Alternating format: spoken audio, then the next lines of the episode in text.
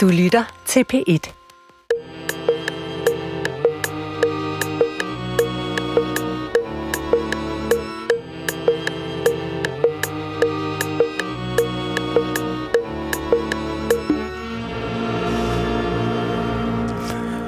Goddag, mit navn er Peter Lund Madsen, og rigtig hjertelig velkommen til Hjernekassen på P1.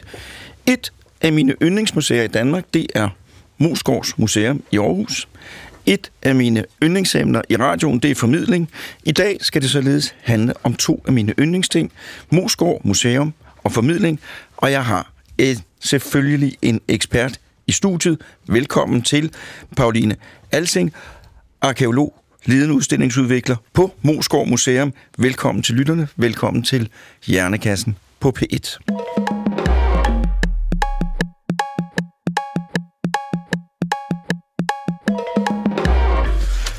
Og velkommen til dig, min gæst, Pauline Assing. Tak. Og vil du lægge ud med, som vi plejer her, at du fortæller lidt om dig selv? Jamen, jeg er arkeolog, forhistorisk arkeolog, som det hedder, og øh, har arbejdet med mm, meget med udgravning. Vil næsten sige en hel menneskealder har jeg rundt rundt med snuden i plovfuren og gravet alt, sten eller bronze eller jern eller vikingetid osv. Det har været vanv- vanvittigt spændende, og de, øh, det har givet mig nogle tanker om at formidle på museer. Hvad sker der, når vi går rundt ude i pløjemarken og, øh, og graver, og derude kan påkalde os øh, gæsternes store opmærksomhed og interesse, selv over en lille bitte fiskekrog eller et potteskår. Fordi det er derude, livet er levet. Og når vi så kommer på museum, så er det som om tingene nogle gange dør. Så, øh, og der har det været så heldigt for mig, at jeg de sidste mange, mange år har arbejdet med at lave udstillinger, fortælle historier, fortælle historier om mennesker i oldtiden, og det har jeg gjort gennem vores udstillinger på Moskva Museum. Ja. Jeg skal lige spørge først, altså, hvordan er det at være med på en udgravning? Det er fedt. Hvorfor er det fedt? Jamen det der at starte med at gå efter sådan en øh, dieselstinkende øh, gravemaskine, fuld af forventning. Og så øh, man ved, har en fornemmelse af, hvad der kan være, fordi ellers graver man ikke. Øh, og så bliver jordlagene skrabt af sådan få centimeter af, gang, af gangen, indtil man kommer ned til den jomfruelige undergrund, hvor så sporene efter huse, grave, og andre spændende konstruktioner, de pludselig øh, tegner sig i, øh, i undergrunden. Det er altid spændende. Du ved aldrig, hvad der er efter den næste få centimeter, få millimeter. Og man, man er jo lige hælende på nogen, som har været her for tusindvis af år siden, og som ingen andre har, har mødt før. Det er jo et stykke øh, forsejlet historie, der lige pludselig kommer op til os. Og den skal vi jo behandle ordentligt. Vi skal forske i den, men vi skal også gøre den tilgængelig for mange mennesker, fordi det fortjener den. Og det er så det, vi kan på museerne. Og er der noget, man... Hvis, nu, jeg har jo ikke nogen arkeologisk uddannelse overhovedet. Er der noget, jeg kan gøre øh, sådan på hobbyplan med at gå ud og finde noget?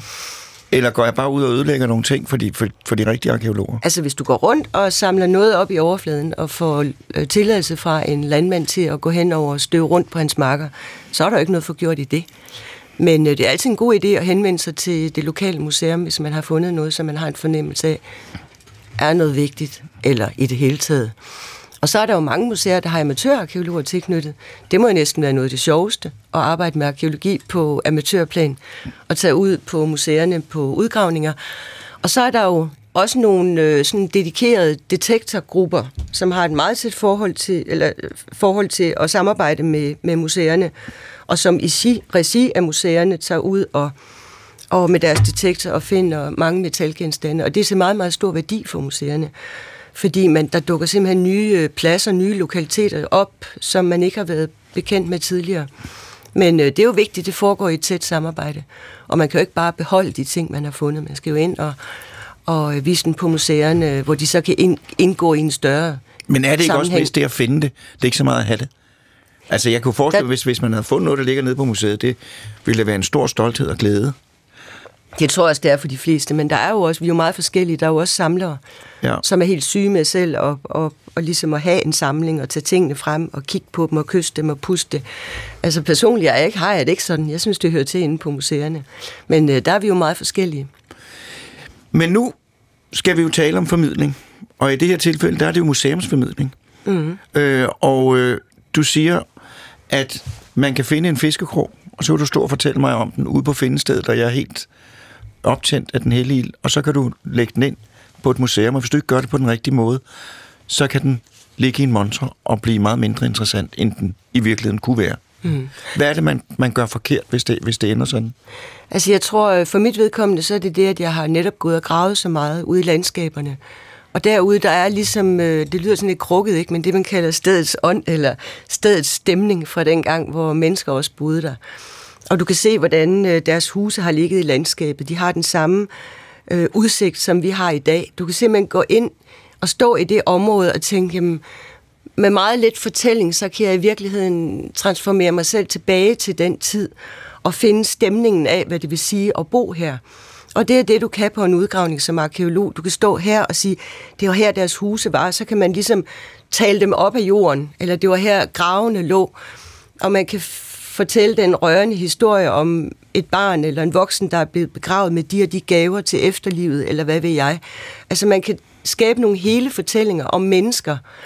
Øhm, og man kan stå med den fiskekrog, som jeg siger, som er, er rusten, hvad jeg selv har prøvet at sige, med den her krog, der har de fanget fisk herude mellem Helgenæs og Vikingebyen, Aarhus, Aarhus, og haft kontakt med Aarhus. Det var her, de fiskede. Man kan næsten få duften af fisk frem hos publikum. Så det, at du kan stå og kigge ned i noget autentisk, og fortælle en historie, der er det gæsterne siger, gud, hvor er det spændende. Hvor er det vildt. Hvor er det dog fantastisk. Og ofte, når vi sådan har åbne udgravninger, så kommer de samme igen og igen, og nogen sidder bare sådan og kigger for at fornemme, hvordan stemningen var af dengang i det landskab, som ligner det samme i dag. Og det har jeg prøvet så mange gange.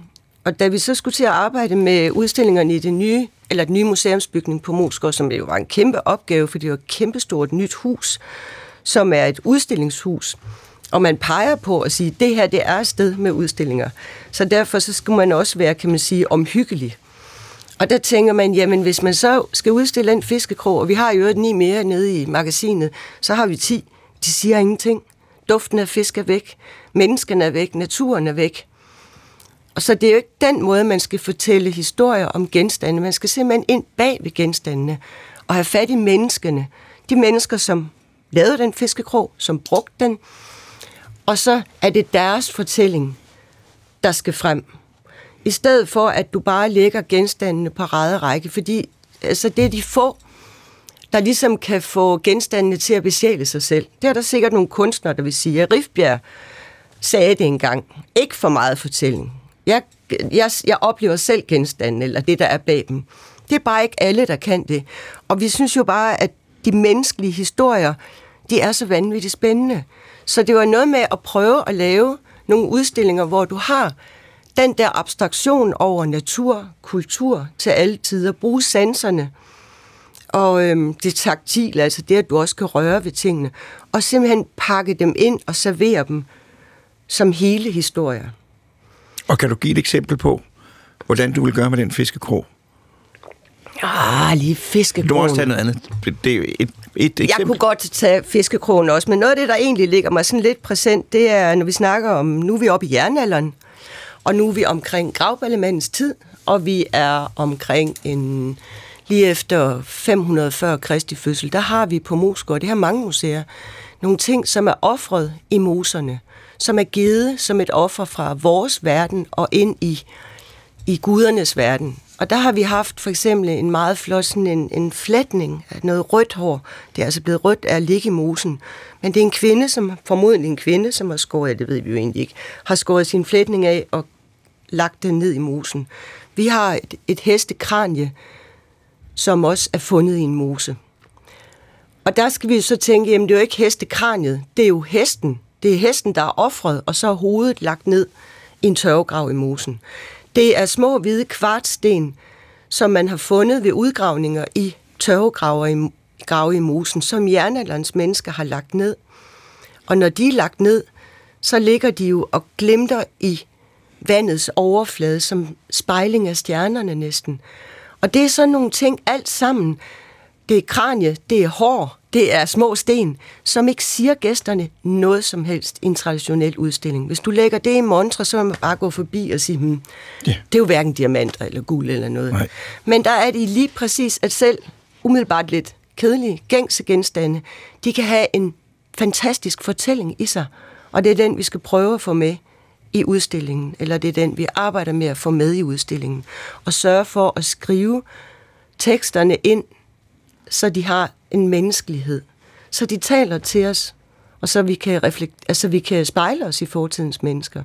Og det er jo den, den øvelse, vi prøver at, at arbejde med, og øh, inspirationen til det, da vi gik i gang med at arbejde med det her, det var egentlig ikke så meget øh, andre udstillinger. Vi havde ikke øh, så været så meget rundt at se udstillinger, men vi havde dog været i, øh, nogle af os havde været i Istanbul, hvor den tyrkiske forfatter Orhan Pamuk har bygget Kærlighedens Museum. Og det gjorde han efter, han havde skrevet en roman, som hedder Kærlighedens Museum, eller The Museum of Innocence, Uskyldighedens Museum, bliver den også kaldt, eller hed den vist oprindeligt.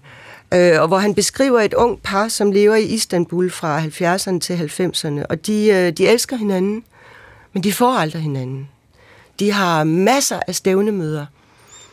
Og samtidig med, at han skriver den her roman, så samler han ting ind fra deres møder. Det kan være billeder, små billeder. Det kan være en lille sølv sommerfugl, som han har givet hende, et lille diadem. Og alle mulige andre ting.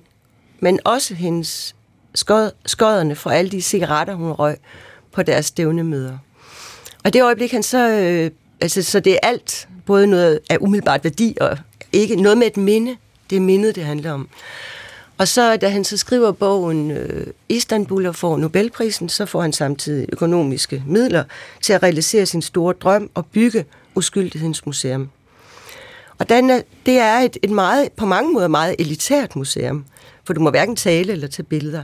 Men det er så sanseligt. Det er et bombardement fra du kommer ind i den her, det her utrolig smukt indrettede gamle hus i den øh, asiatiske del af Istanbul, i flere etager. Og så læser du, du oplever romanen øh, næsten side for side, eller kapitel for kapitel, ved at gå fra den ene meget, meget sådan smukt iscenesatte, meget kraftfuldt iscenesatte montre efter den anden. Så med et lille messingskilt for oven, hvor der bare lige står en adgang tre ord eller noget, så kan du læse hans bog ved at gå igennem hele museet. Jamen, det er jo mageløst. Og det er scenografien, der gør det. Der har du så været inde og arbejde med nogle dygtige scenografer, nogle dygtige teaterfolk, som kan skabe en fortælling uden ord. Men det er så sanseligt, så du bliver så bevæget undervejs. Og de der famøse cigaretskår, det var jeg altså sgu ret fascineret af. Det er der, hvor du kommer ind, så til højre, så er der en stor væg, og så fyldt med det, du umiddelbart tror er små insekter, som er spidet lige så fint sat op. År efter år. Det ene år, det næste år, det næste år igen. Og så er der nogle gange, er der mange cigaretskåre, så tænker man, og så har de haft gode, gode år sammen. Så har de haft mange stævnemøder. Men noget så afskyeligt som et cigaretskåret bliver så fantastisk smukt, når det bliver sat op på den måde. Og fortæller os så meget. Her havde hun mere eller mindre læbestift på og så videre, og her har hun ivrigt skåret sin cigaret. Så de i sig selv fortæller en historie. Det gav os rigtig meget inspiration, også til at sige, at hvis vi skal lykkes med det her, så er det ikke noget med alene at udstille 10 fiskekroge og have fat i nogle designer eller nogle arkitekter, som kan gøre det på en, en lækker måde, eller med de rigtige farver. Vi skal simpelthen ind og samarbejde med nogle andre aktører, end vi har gjort tidligere, netop teatrets folk, scenograferne. Vi skal ind og arbejde med lyd, fordi lyd giver os også en, en, øh, kan også underbygge en stemning og forstærke en stemning. Så øh, det var i virkeligheden nogle helt andre samarbejdspartnere, vi skulle have fat i for at kunne realisere det her og skabe menneskelige historier og skabe hele historier. Så var der en anden, vi blev inspireret af, hvis, det har, hvis du synes, det er spændende at høre om. Det ved jeg jo først fra ah. efter, men det lyder spændende. Nå, det bliver jo langt, men det er fra filmens verden. Ja. Og det er filminstruktøren Pernille Rose Grønkær, som skabte en film, der hed Monastery, som var en dokumentarfilm i, jeg tror det var 2005 6 Og da hun så, øh, da hun så øh, øh, har lavet, at filmen er udkommet og bliver rost og belønnet, så er der nogen, der siger, at hun får pris for den. Hvorfor får danske dokumentarister så mange priser? Og siger hun, jamen det er fordi, vi er uddannet side om side med fiktionsfolkene. Øh, fordi du skal tænke på, at virkeligheden, den må ikke stå alene. Det er det, jeg har lært mig. Man skal skabe et værk. Virkeligheden kan godt være kedelig, men du skal tage livtag om den med fiktionen for at skabe en hel fortælling, en vedkommende fortælling. Og det var spændende for os, fordi vi er jo ikke vant til sådan at arbejde med fiktion inden for arkeologien. Ikke på... på det er, det, der er nogen, der er meget bange for det, er det ikke rigtigt? Jo, det er man jo, fordi man... Er det nu rigtigt, det man siger? Ja.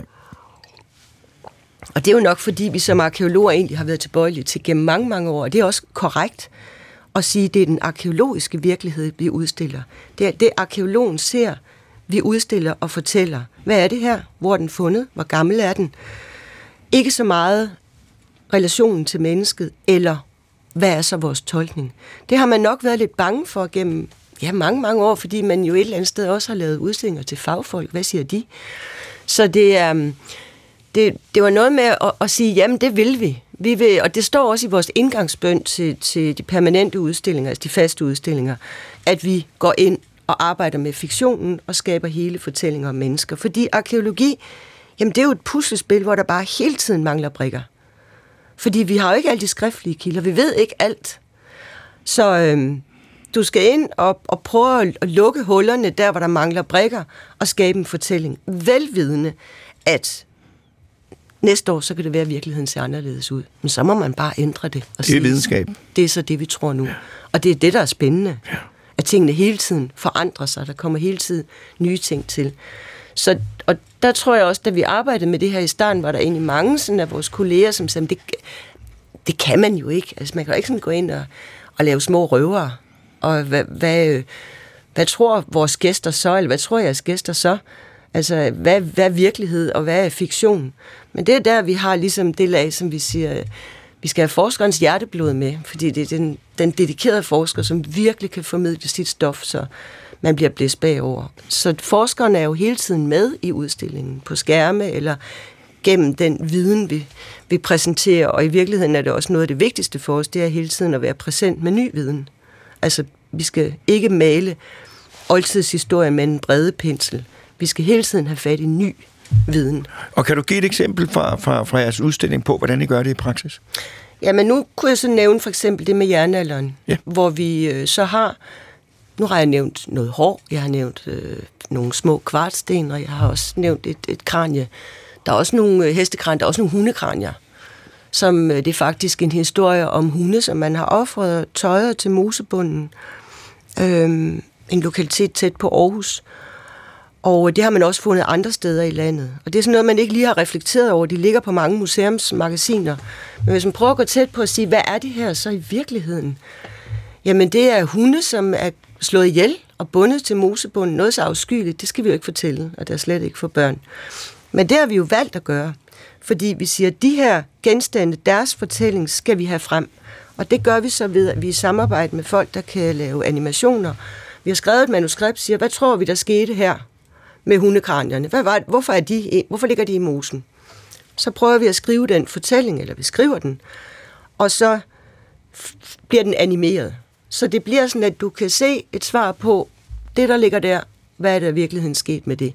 Og det bringer jo et helt andet billede, en helt anden virkelighed frem omkring den genstand. Så får du fortællingen, og du behøver ikke stå og læse den på en anden lang tekst, men du får den ved, kan man sige, næsten ordløse fortællinger. Ja, i det øjeblik, du har en, en animation.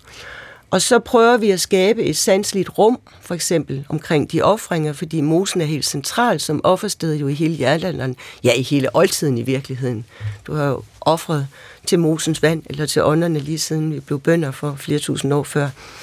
Men så prøver vi at skabe det der lidt sanselige sted, hvor du lige pludselig, hey, der er blødt her, det er mosen, det er den der vandboble, som en mose er. Og så fornemmer du, hvad er det i virkeligheden, jernalderbønderne gik på, når de skulle ud og grave hul, stikke hul i mosen og tage tørv til at udvinde jern, vand, jern eller til at opvarme deres huse. Og deri ligger ofre til mosen. Så er, der den, så er det sansligt, og så forstår du. Og nu den med, med hundene, som jo er noget, som mange forældre måske vil sige, at ah, det, det skal vi ikke fortælle børnene, men offer kæledyr. Men den historie, den er i virkeligheden så forståelig selv for børn, så de siger sådan, jeg kan godt forstå, hvorfor siger I offrede sin hund, når de sidder på bagsædet på vej hjem fra mm. museet. Og sådan, sådan en ting er lykkes, så er det selvfølgelig altid ting, man ikke lykkes med. Men det med at skabe stemninger i rum, arbejde med farver, abstraktioner over natur, det er jo ikke den natur derude, hvor fiskekrogen blev taget ind fra, man, kan, man skal vise en til en, fordi så er der ikke noget tilbage til fantasien. Du skal stoppe der, hvor vi ligesom selv med fantasien bringer os videre. For vi ved jo ikke alt. Vi har selv lov at, at fortolke os. Men det med at arbejde med, med identifikation, møde fortidens mennesker, det handler jo også om, at vi mødes om noget af det, som vi deler. Og det er jo vores øh, menneskelige grundvilkår. Du lytter til Hjernekassen på P1 med Peter Lund Madsen. Og i dag handler Hjernekassen på P1 om arkeologi og formidling. Vi har snakket meget om formidling. Øh, jeg har et spørgsmål, som jeg har tænkt på lige siden du fortalte noget tidligere i dag. Og det var det der med, at man kunne opleve stemningen et, i en, et sted, hvor man lavede udgravning. Og man kunne se nogle gange, hvordan husene havde været placeret. Og der sagde du noget med, at der havde de en tendens til i gamle dage at lægge husene på samme måde, som vi vil gøre i dag. Og det vil spørge, er der så nogle er der nogle konkrete ting, hvor du kan fortælle, at her får du virkelig fornemmelsen af, at de mennesker, der var dengang grundlæggende, var ligesom os, havde den samme trang til at placere boligerne på en bestemt måde, eller synes nogle bestemte ting var pæne eller atroværdige? Det tror jeg, det er da helt sikkert. Altså man kan sige, de landskaber, øh, som vi ser på i dag. Nu har et moderne menneske ser selvfølgelig helt anderledes på et landskab, fordi det er jo også noget, vi lægger en skønhed i. Vi ved jo ikke, om de i oldtiden måske mere ligesom bare har været en del af et landskab som et grundvilkår, og ikke haft den samme sådan, æstetik og øh, fornemmelse for landskab. Det, det kan vi jo ikke sige noget om, men det tror vi. Fordi øh, det, det skønne, vi ser i et landskab i dag, når vi gerne vil lægge et hus eller noget andet, det, det sådan ligger oldtidens huse jo også nogle gange. Så, og vi kan også se med al den ornamentik og den omhyggelighed, man har lavet sine redskaber, sine dragter, sine øh, lærkar med, med fine øh, ornamenter. Altså, selvfølgelig er der også en masse sprog i de ornamenter. Der er en kommunikation fra det ene menneske til det andet, men det er der også noget med æstetik og skønhed at gøre. Så det synes jeg, der gennemsyrer hele oldtiden. At øh, man, er, man har... Altså, det har ikke været ligegyldigt for øh, jægerstenalderens mennesker, hvordan du så ud, eller hvilket noget tøj, du har gået med, hvordan dit hår har været sat, eller hvilke smykker, du har haft. Så det er jo, det er jo sådan noget, vi mennesker altid har haft med os. Og, øh, men det er da klart, at husene ligger også sådan, så de ligger godt for vinden. Ja. Og, og øh, de skal også ligge, så det ligger godt for dit arbejde. Hvis det er jernalderen for eksempel, så ser man jo oftest, at, at husene ligger sådan tæt på de våde områder, der hvor du har haft kvædet til at gå og græsse og så videre. Og man kan i virkeligheden også som arkeolog næsten gå ud med et trænet øje og læse et landskab og sige, her ligger et område, her det er tæt på noget vand, og her har været, det har været godt at dyrke, og her har været godt for græsning. Kan vide, om ikke der er en jernalderbebyggelse her. Og på samme måde i, i stenalderen har man også en fornemmelse af, hvad det er for nogle landskaber, hvad for nogle steder, hvad for nogle ressourcer, man har været tiltrukket af. Så øh, jo, det er det samme, men, men man kan ikke sådan... Det er også noget med været et vilkår, som har... Det har handlet om, hvordan du let kunne dyrke din jord, eller skaffe din, øh, det, du skulle spise, som har været betinget for, hvor du har opholdt dig. Altså, vi har jo haft øh, en ekspert i øh, øh, Mesopotamien her i studiet, som mm-hmm. jeg fortalte om kileskrift, og der var jo noget af det, som jeg tit tænker på i mine ledige stunder, det der med, at når man tager kileskrift, som jo indeholder en masse dagligdags mm. øh, meddelelser, så er der mange af de meddelelser, som lige så godt kunne være skrevet af nutidsmennesker. Altså, øh, nogen, der skriver hjem til mor og beder om at få nogle flere penge, fordi alle de andre har fået nyt ja. tøj, og det har han ikke. Ja. Øh, altså, hvor, hvor, hvor man simpelthen kan se, mm. at der er på nogle områder, ja. der er vi bare mennesker. Jamen, det er jo rigtigt, og det har vi også helt tilbage fra, altså fra runerne. Øh, de der små runestave, som man kalder dem, eller runepinde, som er fundet en del af i Bergen blandt andet. Eller, de er fundet der, fordi de er bevaret der. De har selvfølgelig også været andre steder. Og hvor det er små menneskelige fortællinger, små romantiske fortællinger, Øh, eller Gyda siger, at du skal gå hjem. altså, nu er du hængt nok ud ned på bryggen, nu skal du komme hjem. Så det igen, altså det, det er jo nøjagtigt den samme kommunikation, og det er følelserne, der er med. Og, Øh, eller nogen, en, der på en runestav skriver noget med, jeg lå under stjernerne med, nu kan jeg ikke huske navnet, og kiggede op, og det er jo sådan, man bliver jo sådan helt ramt af det, af den der romantik, romantik det emmer af. Ja. Så det, det er jo sådan nogle ting, vi hele tiden søger, og vil så gerne øh, øh, have fat på. Og for eksempel, vi havde en, en udstilling om øh, Pompeji og Herculanum her øh, for nogle år siden, og hvor det, alt den der graffiti, der står på husene dernede, det siger jo også så meget om stemninger mellem mennesker. Altså det er hele den der menneskelighed, der kommer frem. Og, og når man, hvis man kan læse dem og forstå dem, eller få dem oversat, jamen så er byen lige pludselig befolket af nogen som os. Ganske kort. Anders og jeg, min bror, øh, var engang med i en tv-udsendelse, hvor vi skulle leve i forskellige tidsalder. Og vi startede heldigvis øh, ikke længere tilbage end jernalderen. Mm-hmm. Øh, men det synes jeg også var en barsk tid. Hvordan tror du, det har været at leve i jernalderen? Jamen det er jo det, vi gør det jo meget til en barsk tid. Altså, vi, man kan sige, det vi sådan har, man, kan, man ved jo, at der har fra bronzealderen, som man jo, det er sådan en mere romantisk forestilling, man siger, at den har været solbeskinnet, og det har været varmt, og vi har pins øh, æggende skørt, og, ref, og ligesom at referere til. Og så sker der jo rigtigt en, en forandring af klimaet. Det er jo ikke menneskeskabt, men en af de cykliske, kan man sige. Det bliver mere vådt, det bliver mere koldt. Øhm, og, men ikke så voldsomt, som Martin A. Hansen skrev om, at vestenvinden kom drivende ind med skyerne, og der blev koldt, og køerne nærmest stod og døde i stallene. Men, men det, det har jo også været et gode. Altså det, det har, det, og man har haft masser af ressourcer. Det har, landskabet har forsumpet på en eller anden måde. Og man har opholdt sig tættere ved, ved de våde områder, men vi kan jo også se, at det vi finder i at husene, vi graver ud, gårdene bliver større og større, altså nogle gårde flytter, sådan for hver 30 år, når man kan sige, nu kan de ikke stå her længere, og så flytter en landsby, og så kan man se, at nogle gårde bliver større og større og større.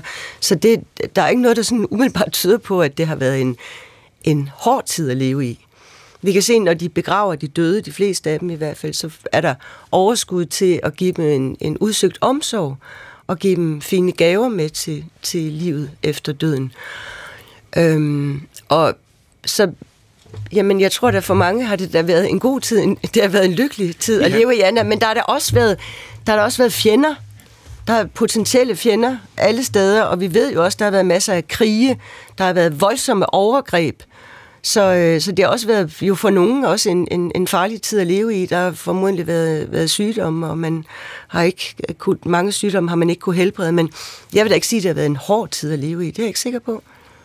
Om jeg synes jo alt øh, før 1970 er en hård tid. Ah, okay. Øh, men, øh, men det er da rigtigt, der, det er jo ikke, det er, det er ikke, jeg mente ikke som en piltid, men, men jeg var bare slået af, hvor, hvor meget vi kommer gratis til i vores tid. Altså det tager to, to måneder, et menneske to måneder at lave øh, en, en skjort, væve og sy den sammen. Det, det var jo ting, som tog en hel dag for en ja, hel men... landsby og bagbrød. Men det har jo været, det har jo været processen. Det har været det, man har været optaget af. Ja. Der har man jo været optaget af at opretholde livet. Ja.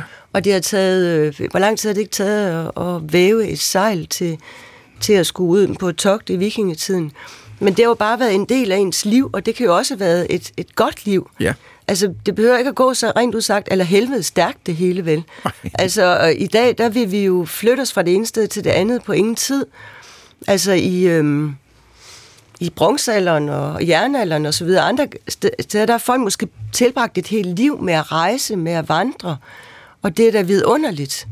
Og du skal jo ikke ret langt tilbage til vores til dannelsesrejserne tidligere, hvor folk også var væk i måneder, og så kom hjem. Altså, det, vil, det tiltaler mig egentlig mere, end det hæftige samfund, vi lever i i dag med alle de krav, der også bliver stillet ja. til os. Nu det er jo ikke det, vi skal snakke om. Nej. Men det kunne da også være stillet til, det blev da også stillet til de unge i, i oldtiden selvfølgelig. Men, ja. men ja, det der med at, at, at, at øh, tro på, at det var så, øh, så hårdt, og, og man var forsultet og forarmet og forhudlet i, i, i, i oldtiden, det, det er ikke rigtigt. Og det tror jeg heller ikke. Mm. Øh, man levede bare kortere tid, og ja. det var mere arbejdskrævende. Helt Men klart. de har jo også siddet og sagt, du skal være glad for, at du ikke lever i gamle dage. Præcis, og de har du- ikke vidst bedre. Nej. Nej, ellers. Men nu om dagen, Ja. vi har fået jern, og det er et mirakel. Selvfølgelig. Ja. Øh, øh, og det er jo godt. Vi skal også tale om Marsk Stig. ja. Vil du begynde at tale om Stig? Jamen, øh, altså man kan sige, at jeg har været med på en udgravning Ja. omkring Mars. Ja. Og det var på den ø, der hedder Hjelm, hvis jeg skal starte der. Ja. Øhm, og den ligger ud for det, der man kalder Hasnes-halvøen, altså ud for Æbeltoft-halvøen. Dem, der sejler med Molslinjen, de kan se, at der tordner den lige forbi Hjelm, som er en lille bitte ø på 45 hektar, eller 70, eller 45 hektar, hvor halv, halvdelen er, er moræneknold, og den ligner i virkeligheden en fæstning. Lige præcis den ø, den blev centrum for en af middelalderens nok allermest dramatiske begivenheder efter mordet på kong Erik Klipping i 1286. Kong Erik Klipping blev slået ihjel, og det tror jeg, der er mange, der måske har hørt om i det, man kalder Finderup Lade, og hvor han øh, blev dræbt af afskillige knivstik. Op ved. Op ved, nej, Er- er det Finderup Lade. Nå, finder plade, ja. Men jeg tror slet ikke, Finderup Lade eksisterer, når det kommer til stykket, eller har. Men altså, vi i middelalderen, det, det er den historie. Og øh, man kan sige, det er jo blevet cementeret meget af maleren Otto Bakkes maleri, De Fredløse, øh, som hænger på Frederiksborg Museet, og hvor man ser øh, Mars Stig, som er kongens herfører, til hest, øh, og man ser laden brænde bagved.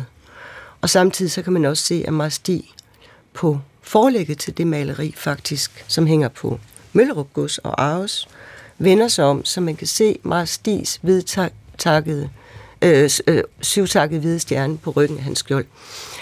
Han blev erklæret skyldig i kongemordet, og Marsti, som sagt, han var kongens herfører, men han blev ikke alene erklæret skyldig. Han var ikke alene. Det var mange af, af kongens nærstående embedsmænd, som blev erklæret skyldig i kongemord året efter på Nyborg Slot ved Danehof, og blev s- fordre, altså forlavet, når de er erklæret øh, skyldige, så var de også fredløse.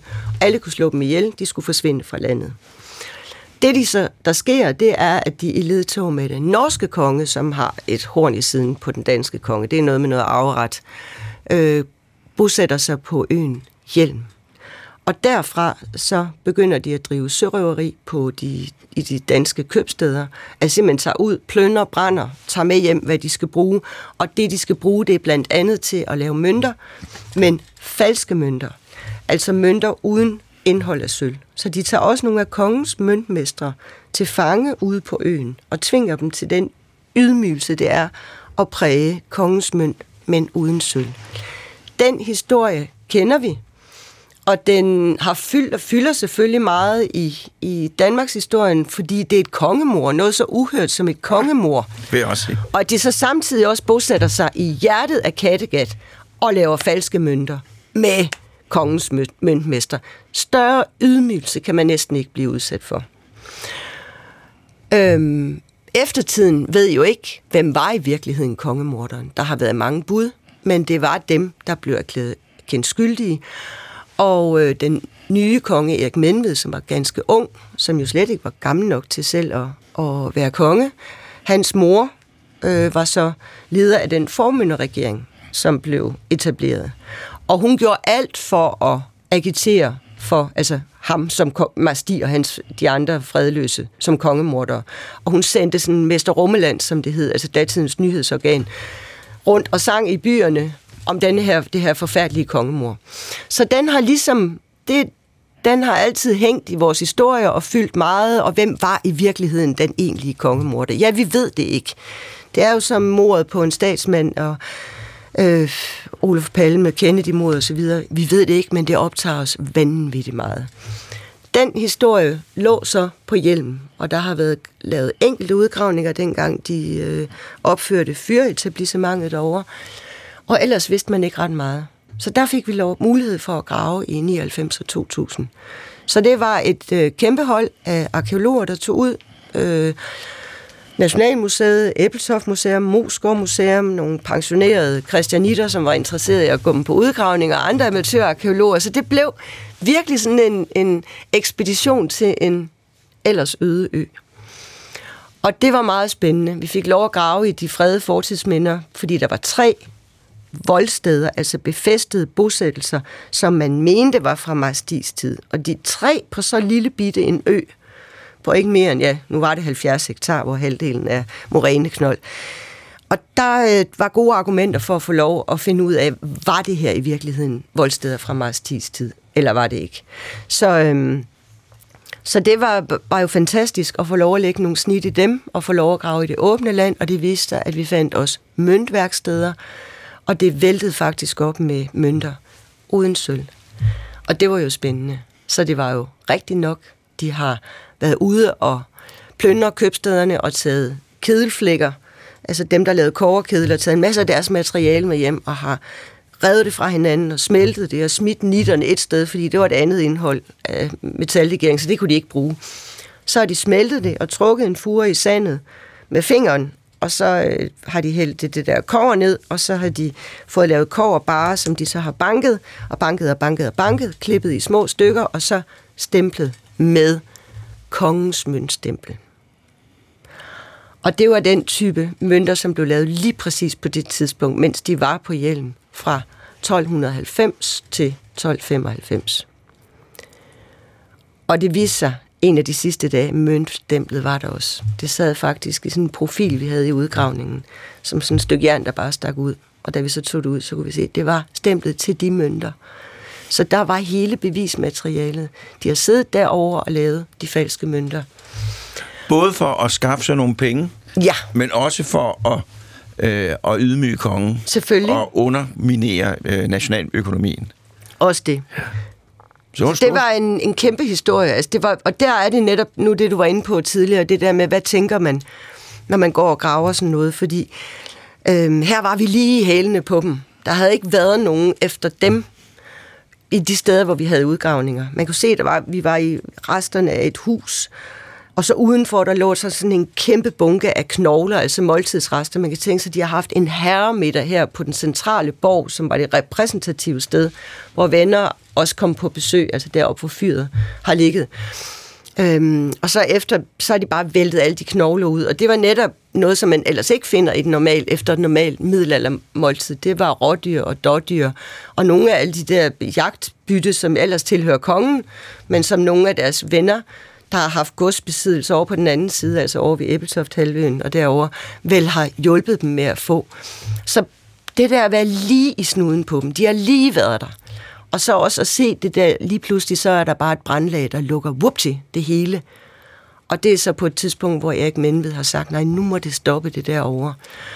Øh, og vi ved også, at der var en, en af de få pålidelige kilder omkring hjelm er, i skal stoppe med at lave falske mønter, det er fra 1295, så kan I blive på hjelm.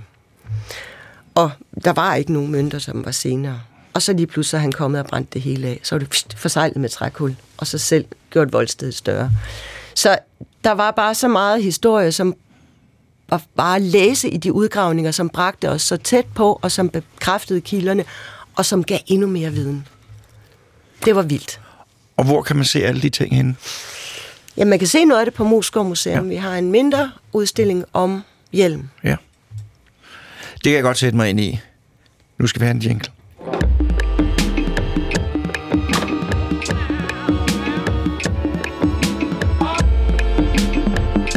Du lytter til Hjernekassen på P1 med Peter Lund Madsen. Og Hjernekassen i dag, det handler om arkeologi, Moskov Museum og formidling, og Marsk Stig, øh, og hans frække ophold på øen Hjelm, som man kan se, når man sejler med, med Molslinjen. Øh, så er der jo en hovedattraktion, ikke bare på Moskov Museum, men i Danmark som sådan, øh, Gravballemanden. Hvorfor hedder han Gravballemanden? Det gør han, fordi han er fundet i nærheden af Gravballe. Og Men han er ikke fund, fundet i Gravballe Mose. Det er han ikke. Nix. Han er fundet i Nibbelgård Mose, som ligger et stykke derfra.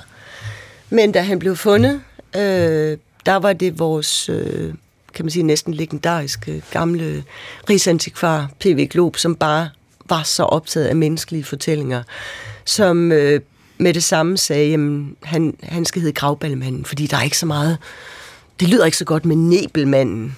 Det er gravballemanden er mere mundret. Ja. Hvem er gravballemanden? Hvad er det for noget? Det er et moselig. Altså, det er en jernaldermand, som har levet omkring en øh, 290 før Kristi fødsel. Nogenlunde samtidig med de der andre ting, jeg har nævnt fra moseoffringer. Øhm, og så har han, han har været rask, frisk, tror vi. Rask, ikke tegn på, at han har været syg. Han er nemlig slået ihjel.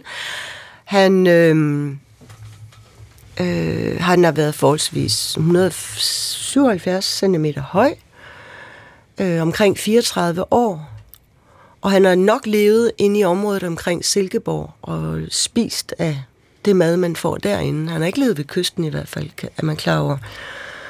Og så øh, på et tidspunkt, formodentlig en, en vinterdag, måske i december, hvor det er koldt, der er ikke mere mad tilbage i, i husene. Man har kun lidt dyrefod tilbage.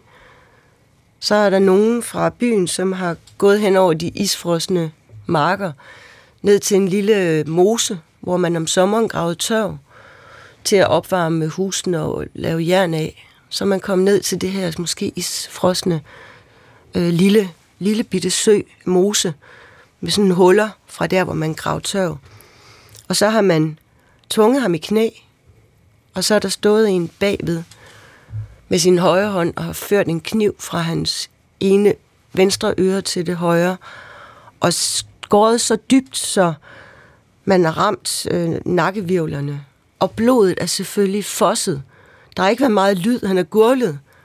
Og så er blodet fosset fra hans liv ned over mosebunden og ned i vandet, ned til åndernes, gudernes verden. Så vi tror, han er et offer. Derefter så er man gået ud vel på væltet stammer, der har ligget hen over mosen, til en tørvegrav, hvor man så har sænket ham ned, lagt noget ovenpå, og så har han ellers ligget der indtil en forårsdag i 1952, hvor et hold tørvearbejdere er i gang med at grave tørv igen ude ved mosen. Og lige pludselig så stikker Tage Busk Sørensen skovlen i noget, som ikke er en af de der stammer, som man sædvanligvis finder, når man graver efter tørv. Men det viste sig så, at det var skulderen på manden, som var, mo- var offret for mere end 2.000 år siden, som har ligget nede i mosen i 2.000 år. Og nede i en mose, der går naturens forgængelighed fuldstændig i stå, på den måde, at der ikke er noget ilt, og plantens bagnum sørger for, at det er antiseptisk, altså ingen bakterier. Så han har ligget dernede i et limbo i mere end 2.000 år, indtil han igen, kan man sige, kom for dagen den 26. april 1952. Og man var nok klar over derude, at han kunne være et af de der moselig, som man har fundet under krigene og mellem de to verdenskrige, hvor man gravede meget tør på grund af brændselsknapheden. Og Tollundmanden, som mange sikkert kender ham, den, den Det smukke ansigt, det smukke, det smukke, det smukke museli, ja. som var fundet to år forinden. Så tørvearbejderne, de var nok klar over, at det kunne nok være, at det her, det var en, øhm, en, øh, eller moseli. Men for en sikkerheds skyld tilkaldte de alligevel den lokale læge, Ulrik Balslev, så kom han derud den lørdag formiddag, hvor de kravede tør. Og han godt se, at det var nok Glob, der skulle på banen. Og Glob, han var, var leder af Aarhus Museum på det tidspunkt. Øhm, en, og han havde været lige siden Tollernmanden var fundet to år forinden, havde han været helt blå og gul af misundelse over, at det ikke var hans museum, der havde fået muselivet ind. Men at Tollernmanden var fundet i Silkeborg, blev sendt til Nationalmuseet, hvor man gerne ville have ham konserveret, men hvor man sådan, ah, ikke var så interesseret i menneskemateriale som, oldsags, som genstande fra forhistorien. Det var mere sten, bronze og jern, eller jern, sten, bronze og jern, man interesserede sig for. Så det var kun hovedet af Tollundmanden, der var blevet konserveret. Så siden da, der havde Glob så sagt, jeg vil have en dør så bred, så der kan komme et moselig ind, når der bliver fundet en. Et. Og det kom der. Og han blev meget... Øh, i dag er han Mosgaards kronjuvel, fordi han er han er jo et af de stærkeste genstande fra oldtiden. Han er mennesket. Han er jo, han er jo det, vi altid søger. Som jeg også siger, det er menneskene bag genstandene. Du kan sidde og kigge på ham. Han ligger der. Han er godt nok det der forfærdelige halssnit. Men han har jo så mange menneskelige træk, som man kan identificere sig med. Hans fingre, de der papillarlinjer, som de hedder, linjerne på fingrene og fødderne, Fingeraftrykket de er stadigvæk bevaret. og både på fingre og fødder og hælens afrunding. Alting er, det er så smukt. Hans hud, hans, øh, den måde han ligger i samme form som da han blev, som da han blev øh, øh, fundet. Så har man lavet et aftryk af ham, og så lagt ham ned i samme stilling. Så måske ser lidt forvredet ud, men det er dog sådan, han blev fundet. Så han er et, et det er simpelthen, han er et enestående genstand, fordi han er, han er mennesket. Og, øh, og den, en af grundene til, at han nok også er så, kan man sige, berømt, ikke bare i Aarhus, i hele landet, og meget tit bliver nævnt i medierne, og tit er godt emne til bagsidestof på aviserne, men også har så stor opmærksomhed fra, fra udlandet, og der kommer mange tv-hold og laver udsendelser om Museli og ham blandt andet. Øhm, det skyldes måske også Globs tolkning af ham i sin tid, hvor han med det samme sagde, han er ikke de største genstande, vi har. Han skal udstilles for offentligheden. Så driv våd af mosejord, så blev han placeret i en montre inde i Aarhus, og folk de fremlede til hans, til hans montre, tog hatten af i dyb respekt for den afdøde. Det var ikke noget med, at det var plat, det her. Det var virkelig et dyb respekt for den døde, som Glob for inden havde tolket som et offer til kærlighedsgudinden. Og det tror jeg, det gik lige hjertekuglen på os danskere på det tidspunkt i 52. Og det, at vi tilhører et folk, som praktiserer noget så smukt som at ofre i kærlighedens tjeneste. Og det... Øhm, og den, den stod så, den fik lov at stå, den tolkning, og øh, det gør den faktisk stadig. Så blev der lavet videnskabelige undersøgelser af ham dengang. Det gjorde der så igen i, i øh, 2000, fordi og man fandt ud af rigtig meget i 52. Det, jeg nævnte med hans alder, at han ikke havde nogen sygdomsforandringer, hans sidste måltid, som man også kunne undersøge osv. osv. Men så lavede vi nogle nye undersøgelser af ham i 2000, øh, fordi der på det tidspunkt var udviklet sådan nogle ikke-destruktive undersøgelsesmetoder, blandt andet CT-scanning, ja. som man også brugte i forbindelse med fundet af stenaldermanden Ötzi i de italienske alber. Eller det var egentlig afstedkommet af, at man havde, det havde været så vellykket at undersøge ham på den måde at vi så også fik lavet CT-scanning af gravballemanden, og fik ham i det hele taget indlagt på de oceanske øh, universitetshospitaler i tre døgn. Og du var med? Ja, jeg var med, for det var altså min første opgave, da jeg blev ansat på Moskov Museum, efter at have gravet rigtig meget på Djursland, både ja, gennem mange, mange år, så kom jeg på Moskov Museum, og den første opgave, det var at gøre noget ved gravballemanden. Det synes jeg faktisk ikke var ret spændende, fordi altså, jeg havde gravet så meget andet, som var vanvittigt interessant, og det der med Moseli, at skulle til at arbejde med død mand. Men øh, så, så fandt jeg jo så hurtigt ud af, at der var rigtig mange eksperter, som var meget optaget at arbejde med de, de gamle lig, øh, kroppe, mennesker. Øhm, så lynhurtigt, så var der et, et eksperthold på, jeg tror, vi var alt i alt, inklusive nogen fra udlandet, 25, der skulle prøve at sige, hvad kan vi fortælle om gravballemandens levede liv? Hvad, ved, hvad kan vi overhovedet fortælle om ham? Og det var så det, der startede med et trænt døgns lang indlæggelse på universitetshospitalerne i Aarhus. Og umiddelbart synes, havde jeg jo ikke synes faktisk, jeg tænkte, lad ham dog i fred. Men når man så kommer i gang med at scanne og kigge ind og endoskopi, og jeg ved ikke hvad, så bliver det jo bare vanvittigt spændende, fordi der er så meget bevaret af ham. Det er jo knogler, sener, muskler, det hele kan man se. Og efter CT-scanningen og få skabt de der 3D-modeller, jamen så kan du du kan jo gå på opdagelse i ham, se det hele, alt det fine, knoglerne, det der sprongiøse væv, det som, altså det der gør, at vores knogler ikke bare knækker, medmindre vi har osteoporose. Øh, altså det, at det er de der fine tråde af knogler, de er stadigvæk bevaret hos ham. Og som et, det er faktisk sundere end et samtidigt, øh, eller et 34-årig nulevende øh, ungt menneske.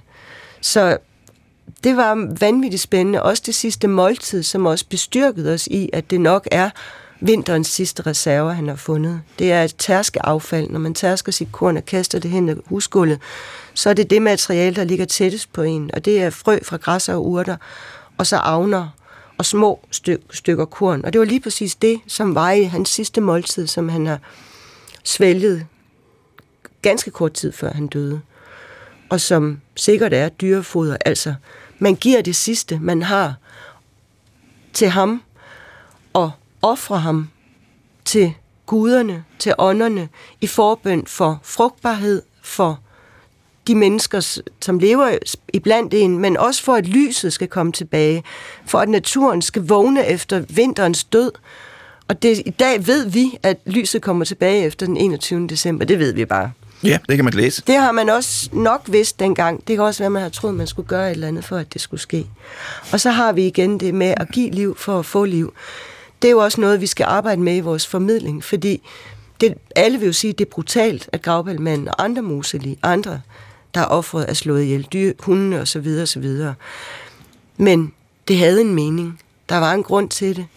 Og det var en anden etik, det var en anden moral. Nogle har måske vidst, de skulle dø for en højere sags tjeneste dengang. Så vi er nødt til at prøve at tænke lidt anderledes omkring alle de der begreber for at forstå det, og måske få trukket noget af den umiddelbare uhygge væk fra den. Der kan også være en skønhed i det. Jeg kan huske, at jeg synes, han så meget uhyggelig ud. Den der side i den store, ja, vi en stor bog om Muselin. Billedet med ham, det skulle jeg lige springe over. Nå, men det kan jeg godt forstå. Jeg kan godt sige, at der er nogen, der ser endnu værre ud. Men jeg forstår det godt. Det er jo et spørgsmål, hvor du ser ham fra. Ja. Fordi hvis du går ned i, i udstillingen i dag, hvor du ligesom er alene med ham i et rum, så er der jo rigtig mange vinkler, han er, han er smuk fra. Hvordan er han udstillet? Men han ligger, han ligger faktisk i sit eget rum under, han ligger nede i mosen igen. Han, han er simpelthen kommet derned, hvor han får fred igen. Du har et rum, du er alene med ham. Det er, um, det er rundt. Det har ingen mørke hjørner. Og du, øh, hans montre er meget stor, sådan at du, han ligger inde bag et stort glas, i et stort glasrum, og det er faktisk hensigtsmæssigt, fordi du kan kigge ind i hans verden der, hvor han så ligger på noget indfarvet beton, som, som stadigvæk er et aftryk af ham. Så det ligner ligesom det abstraktion af mosemateriale. Og så er han lidt ophøjet, som om han ligesom bliver båret op til os. Øhm, og så kan du sidde rundt om ham. Du kan være alene derinde, uden det er uhyggeligt, at du er alene. Det er et intimt rum. Samtidig er der plads til en skoleklasse som også kan få den samme, samme oplevelse. Og så er der ingen tekst. Der er ingen information her. Her er helt stille. Der skal du være alene med ham. Du skal møde ham. Du skal skabe anledning til tanker. Og så kan man oppefra kigge ned til ham fra det gyngende mosegulv. Der kan man se ham opfra, så man, så han, man ligesom har kontakt med ham deroppe fra. Og samtidig så er han skulpturelt utrolig smuk at se oppefra. Så vi synes, man skulle have den kontakt til ham, og man skulle se ham, som han ligger så vanvittigt smukt nede i sit øh, moserum. Og så er fortællingen om ham inde ved siden af. Der buller det løs med historien om hans egen, i et andet rum, hans egen fortælling, altså hans jernalderfortælling, men sandelig også hans nyere tids fortælling, som er vanvittigt spændende. Hvorfor han, man håndterede ham, som han gjorde. Hvorfor han overhovedet skulle bevares. Hvor der var rigtig mange moselig, som ikke blev bevaret. Fordi man synes, det ikke man skulle tage menneskemateriale ind på et museum. Nogle sagde, at de skal jo genbegraves i, de skal i kristen jord. Eller også synede de hen på museumsmagasiner. Så vi er glade for, at vi har ham, og øh, det kan vi takke øh, professor Glob for, der sørgede for det i sin tid. Og han er vores kronjuvel, som vi siger, og får masser af gæster. Der er stor efterspørgsel efter ham. Og der findes, der må findes en masse musel i stadig. Men når vi nu ikke graver så meget tør mere, så er sandsynligheden for, at vi finder dem mindre, eller hvad? Altså, vi har gennemdrevet, hvor, drænet vores, vores landskab lige siden. Så ja, og så forureningen tror jeg også gør, at der, jeg tror, vi har, vi har ingen chancer for at finde et uh, helt museli herhjemme. Jeg tør ikke sige det, men det tror jeg ikke. Vi finder rigtig mange skeletmuseli, når vi graver nu ja. i moser. Altså, det vil sige, det er jo også et museli, men det er så bare kun skelettet. Og der kan man sige, det, gør, det, er, det er jo ikke nær så interessant som genstand i forhold til, hvis, hvis de er bevaret med hud og hår og det hele. I Irland bliver der stadigvæk fundet øh, museli. Lige så flotte som gravbandermanden? Jamen, altså, de er, har jo været lige så flotte. Men problemet er, at de bliver jo gravet op med maskiner, så det er jo en meget hårdhændet behandling, de får, så de kommer op i flere stykker desværre. Men øh, de er vældig interessante, og stadigvæk også genstand for meget videnskabelig forskning. Vi kan få endnu mere at vide ved at bruge naturvidenskaben til at fortælle om de menneskers spændende historie. Og jeg synes personligt ikke, man skal udstille et lig eller et skelet, medmindre man kan fortælle om historien om det levede liv. Og det synes jeg, vi er forpligtet på, at hvis vi gør det, så skal vi også fortælle de menneskers historie. Og være omhyggelige med det, så godt som vi overhovedet kan. Ellers synes jeg ikke, de har en berettigelse i en udstilling. Her til sidst, Hvad kan man ellers se på Moskov Museum? Man kan jo se mange ting, hvis du skulle fremhæve noget. Altså, vi har jo de spændende øh, familien, som vi kalder for Bor Meshøj, nogle enestående bronzealdergrave, øh, gravhøje, som er fra området ude vest for Aarhus ved, ved øh, Borum, og dem har vi fået udstillet på Moskov Museum nu. Og det er jo altså, det er jo nogle egekiste grave i lighed med ægvedpigen, som jeg vil sige, det er nogle af de største fund, vi har fra, fra Danmarks oldtid også.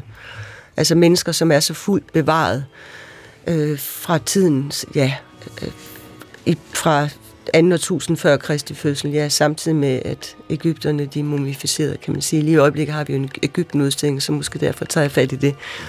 Pauline Assing, tusind tak, fordi du kom. Jeg tror aldrig, jeg har haft en hjernekasse, hvor jeg har sagt så lidt, øh, og det er en ros. Øh, tak, fordi du vil være med og tak. fortælle i den grad. Tak til Morten Grønholdt, producer og researcher, og tak til lytterne, og med et næsten sikkert løfte om, at det er på genhør.